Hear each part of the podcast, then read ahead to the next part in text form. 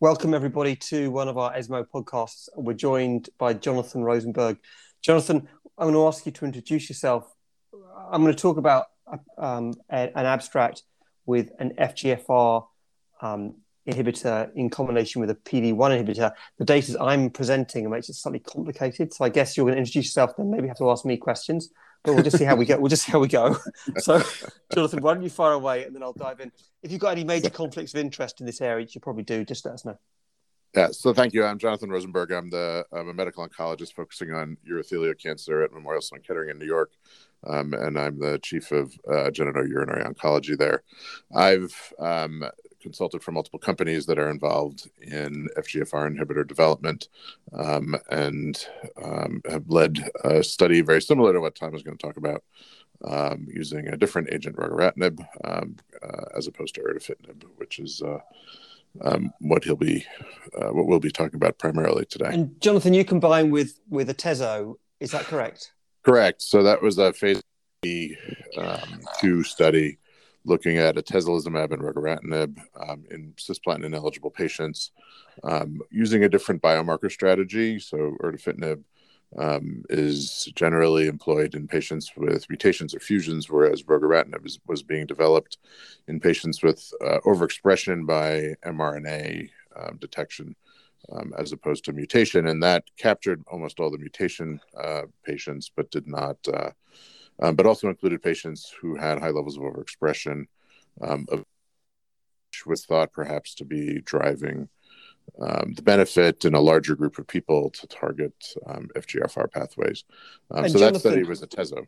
You had about twenty-five. This is really annoying because you completely stole all my thunder, but uh, we're going to keep going. We're going to keep going anyway. You had it. About twenty-five patients and you had a response rate of fifty-eight percent. You yep. just want to talk a little bit about the immune infiltration in that study. Um, um, and whether or not you feel that individuals with F G F, and we're talking about F G F two and F G F three, is that correct with your with, with, with your study? How did you pick your patients? Yeah, so this was um, this was actually uh, just F G F R three gene um, expression and, and one, uh, but mostly three um, essentially. F G F R one and three overexpression in that trial. Um, And but functionally, it was almost all F G F R three because that is the, um, you know, that's the prim- primary um, F G F R three overexpression modality or F G F R overexpression modality in bladder cancer. And Jonathan, the relationship between F G F and immune parameters in your study?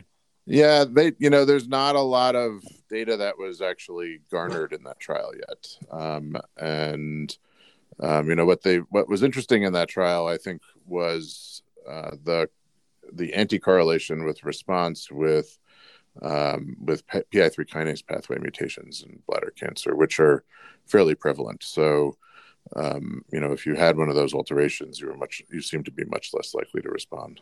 We did a study called Biscay. In Biscay, we um, we enrolled patients who whose cancer had progressed after platinum-based chemotherapy, and they had using Foundation analysis an F G F two or three alteration.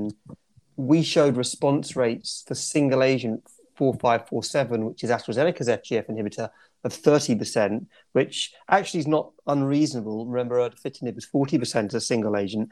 But um, we uh, we then combined it with duvalimab, and we didn't show a bounce in response rate. Why do you think there's a discrepancy between what you showed in your trial, Jonathan, and then the no bounce in uh, in Biscay? By the way, in the Biscay trial, the numbers were small again. It was about twenty in both arms. And in that study, we showed low P D L one expression, and we showed a lack of immune infiltration in the patients with F G F alterations compared to the, the remaining population. Well, I think the big difference between the trials beyond the biomarker selection strategy was the was the line of therapy, untreated patients versus prior platinum, and I don't know how much that might have affected this, or perhaps selected out different different populations, despite having the mutation. Um, but you know, we know that as disease becomes more resistant in general, the response rates tend to go down. And I do wonder whether there's something, whether the tumor microenvironment was changed um, somewhere along the way. um, it's it is an interesting discrepancy, um, but I suspect line of therapy and the type of patients who went in may have something to do with this. And and pretty small numbers, right, Tom? You said only twenty yeah. patients. In yeah, those cohorts. but it was, but it was, it was, you know, because I'm I'm going to present this NORSE data right now, Brian. I'm going to I'm going to I'm going to do I'm it right now. With bated breath. Yeah. So NORSE is a randomized phase two trial of erdafitinib or erdafitinib plus cetrelimab, which is a P D one inhibitor. Um, and this is for patients with metastatic or locally advanced urothelial cancer and F G F R alterations. And it's the interim res- results of the study. Essentially, um, we've combined the two drugs together uh, in, uh, and we've compared it in a one-to-one randomization versus erdafitinib alone in first-line metastatic urothelial cancer patients mm. who are ineligible for cisplatin-based therapy. Um, and have F G F R alterations.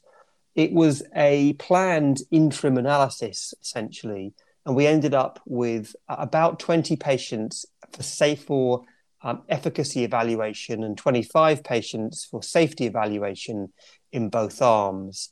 The characteristics of the patients were relatively well-balanced. Most patients had F G F R mutations rather than fusions. And the response rate was sixty-eight percent in the combination arm and thirty-three percent in the single agent arm. And that's, as I said before, about twenty patients in each arm, twenty-one percent response rate, oh, sorry, twenty-one percent C R rate. That's only four patients, but it's still twenty-one percent um, in the combination arm. And in the combination arm, ninety percent of patients got disease control. Um, so progression of disease only in ten percent of patients. So- So, Tom, do you think this is Can't somehow you interrupted me. Me- mechanistically different than the other combos, or is it just small numbers and patient selection and the like? I mean, what's what's different to account for these results? Well, I think I think it's different from Biscay, but I don't think it's different from Jonathan's study, which is one of the reasons. One of, well, on top of Jonathan knowing all about it, but it's one of the reasons I was really interested in his opinion on this, because um, I, you know, when. When we started on this journey, we've shown that combining with chemotherapy, for example, hasn't proven to be spectacularly successful. And the Biscay trial tried four or five different combinations with targeted therapies, and none of them were particularly successful. And so when Jonathan's study came out, because you'd expect, you know, erdafitinib is a single agent, you'd probably expect somewhere between thirty and forty percent response rates, in my opinion, in the frontline setting. Because it's quite difficult to get in control of disease, although we this is a selected population because of F G F. And I actually think this sort of sixty-eight percent is higher than the thirty percent we saw with a single agent. And so under those circumstances, I do seem to think that actually we've done now a randomized trial that shows some addition of the immune drug on top of the single agent targeted drug. And um, and Jonathan's study also at fifty-eight percent response rate does seem quite high. The intriguing thing about this sort of figure is, remember, chemotherapy's got about a forty-five percent response rate. And so it does seem higher than chemotherapy. And so if you were to compare yourself to chemotherapy, it would be reasonable to think that actually you'd have a higher response rate. And we know that responses with immune therapy are likely to be more durable than that we see with chemotherapy alone. The follow-up of this trial doesn't give us that information, but the durable, uh, sorry, but the spider plot does show some durability of those responses. Not complete, but it's not a V-shaped curve, which is of, often the case of what we see with chemotherapy, and indeed and what, what's with the plan for further? Is it is it fully accrued now, or what's the plan? No, this trial is going to be ongoing. But the issue yeah. with this trial that's complicated is we've currently got twenty in each arm, um, and we talk about the plan being for forty-five in each arm to complete. But the challenge with that is forty-five patients in each arm is unlikely to get F D A or E M A approval. So we'll be in a position where we have more robust data, which is terrific. But is it practice-changing data? And we don't know. So do we need to launch a randomized phase three? And that's the question which I think that needs to be answered. I mean, I think the data is is supportive enough um, based on these two phase two studies, different drugs, different biomarker selection strategies, but um, fifty-eight, sixty-eight percent um, is not sort of what we'd expect. And, and, you know, it's in the range of what we've seen with E V and Pembro, which has um, ignited a firestorm of excitement um, over that combination. Um, uh, so I actually feel like this strategy is probably worthwhile pursuing um, in the first line setting for these patients who can't get cisplatin at this and point. Question for both of you, because you've talked about different selection strategies for F G F. Is there an accepted standard? Is there one better than the other? Is one more practical if this does, say, move forward and get a, you know, get well, used in the community? I'm confident mine's better than Jonathan's for a start. I highly doubt that, but yeah. Jonathan, what do you think? Well, you know, I think that the mutation um, status is clearly more accepted as a way of testing for F G F R three activation. Um, but I do, I do think there's some merit to the overexpression idea, um, because um, because there's there are tumors that are probably addicted to F G F R without um, you know without mutations. There are there are transcriptional upregulation that leads to constitutive signaling in some of these tumors, um, and the results in us in using the different biomarker strategy actually allow you to treat a lot more patients than if you're looking for mutations alone, um, right? The mutation frequency is what, twenty percent at best, maybe a little higher.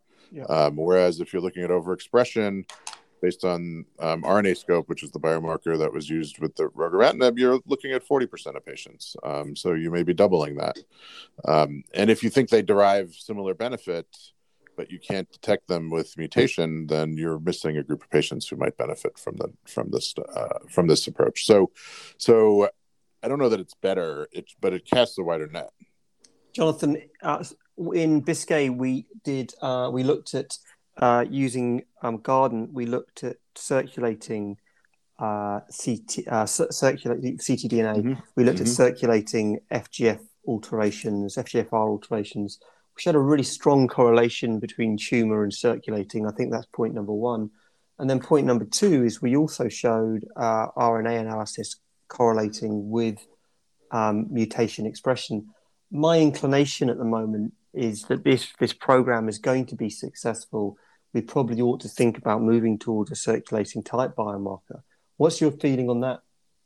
I, you know, we're seeing um, in some preliminary data Um, that the frequency of F G F R alterations in ctDNA seems to be higher than what we might expect, and whether or not these are subclonal alterations that aren't drivers for the majority of disease um, has me somewhat concerned.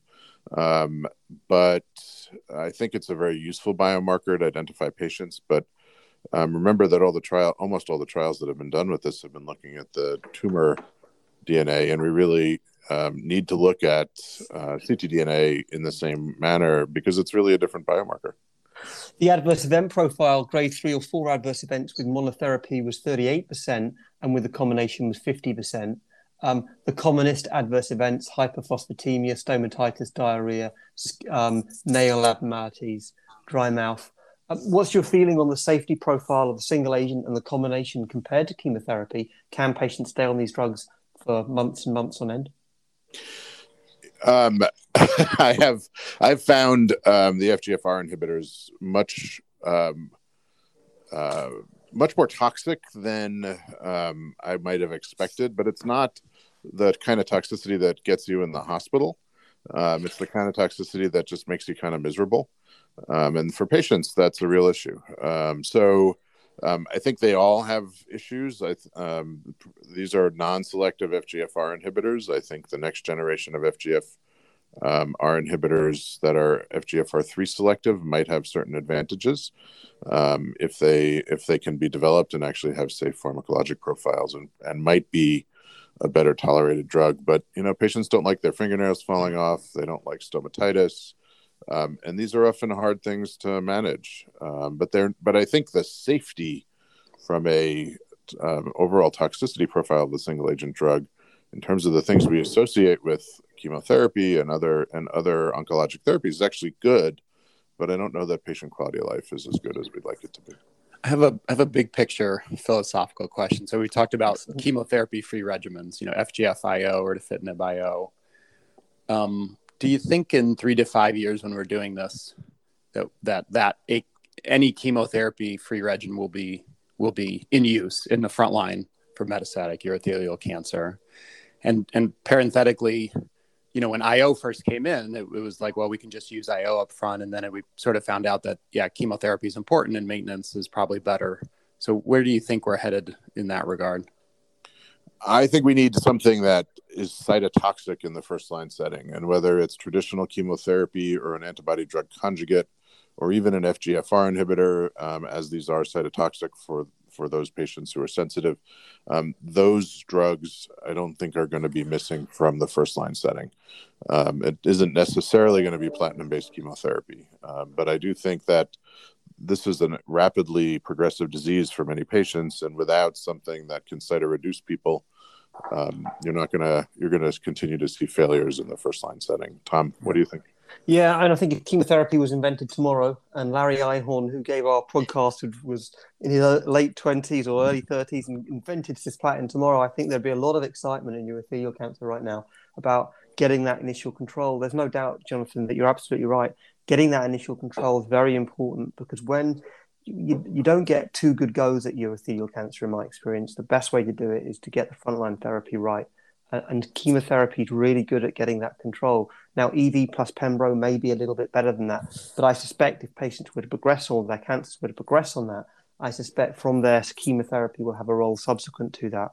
Um, I think the disappointment is that we haven't been able to combine chemotherapy successfully with immune therapy. I was going to ask, is the cytotoxic agent, can it, can these agents replace chemo, or, or would chemo still have a role? I mean, are we sort of moving towards triplets in the front line like we are in R C C? Or is that just going to be too toxic? I don't think we're going to see triplets with novel agents and chemotherapy in the first line setting at the moment. I wonder whether we've got the wrong chemo backbone, um, but I don't know that. I agree with that. A second uh, bite at the yeah. apple here um, to try to figure that out on a large scale. Um, and so, um, you know, I don't know that there's anything inherently different about um, bladder cancer than lung cancer. Um, in many ways, and you know, except the fact that they're using pemetrexed and carboplatin while we picked gemcitabine and cisplatin as the backbone of our chemotherapies. So um, it may be that we're damaging the tumor immune microenvironment um, with the cytotoxics, um, and uh, and so I'm not. I, I, I'm. cautiously optimistic that there may be a way to do that, but I don't know that we're going to get there um, given the current landscape. I mean, Brian, my feeling on this combination is that it's relatively relatively easy to give, not without toxicity, as exactly as, as, as Jonathan has said. But what I have noticed is it's really good at getting control of disease. And so it feels a bit like, you know, when you start, and, and you both will know this, when you start immune therapy in urothelial cancer, in some patients, by, when it's by itself, some patients just grow and there's not much you can do about it. You can't really predict who they're going to be, and sometimes it goes wrong. When you give um, this combination, erda and cetrelimab, you know, almost all patients, you get quite good control of disease. And so it feels a bit like chemotherapy, and you kind of, you you feel reassured. I feel more reassured by this. And I, and I think this would beat Gem Carbo um, up front. That doesn't mean Gem Carbo wouldn't have a role to play potentially in the future, as I'm sure E V would have a role to play, plus or minus S G and other combinations. But, you know, my feeling is that this combination is active in urothelial cancer. We don't have that many combinations or active drugs in urothelial cancer. So I think it would be disappointing if we didn't continue to pursue this, because either it's not common enough from a biomarker perspective, or we're not confident enough to be able to complete a randomized trial. Remember, these trials have been running for some period of time, and we've only got forty patients in each arm. And so we have to take part. We have to recruit patients into these trials, because otherwise we might end up letting this target go completely. So, Tom, I was going to ask, I mean, if, if E V Pembro, you know, leapt to a phase three, why not? Why not this combination? Let's put accrual aside. I know it's important, but, you know, it has similar response rates. It's chemotherapy yeah. free, seems to be well tolerated, et cetera. Yeah, and you go against all comers. I wouldn't confine myself to the cis, the carboplatin population. I, I don't think that distinction's been particularly helpful. It looks like immune therapy is more active in the cisplatin eligible than the cisplatin ineligible population, as you'd expect. The problem with the carboplatin population is many of these patients have got aggressive disease, performance status of two because of the disease, and liver and bone metastasis, and nothing works very well on that population. The cisplatin eligible population, you know, the, long, the young man or woman aged forty-five with a few lymph nodes relapsed after a cystectomy, that patient does better with immune therapy than the carboplatin patient with liver and bone metastasis. So this carboplatin distinction has been really unhelpful for drug development in urothelial cancer. We need to move away from it. So so where does this go next, Tom, then? I guess finishing accrual, right? twenty more patients. You said it's at the twenty, twenty-ish mark going to forty-five, but then what after that? I think it's a difficult decision needs to be made about whether we launch a, a rival randomized phase three study. And then the decision needs to be, is that a neoadjuvant study? Is it an adjuvant trial? Or is it a frontline metastatic trial? I don't know what you think, Jonathan. Um, I think moving into the perioperative space is a lot more complicated.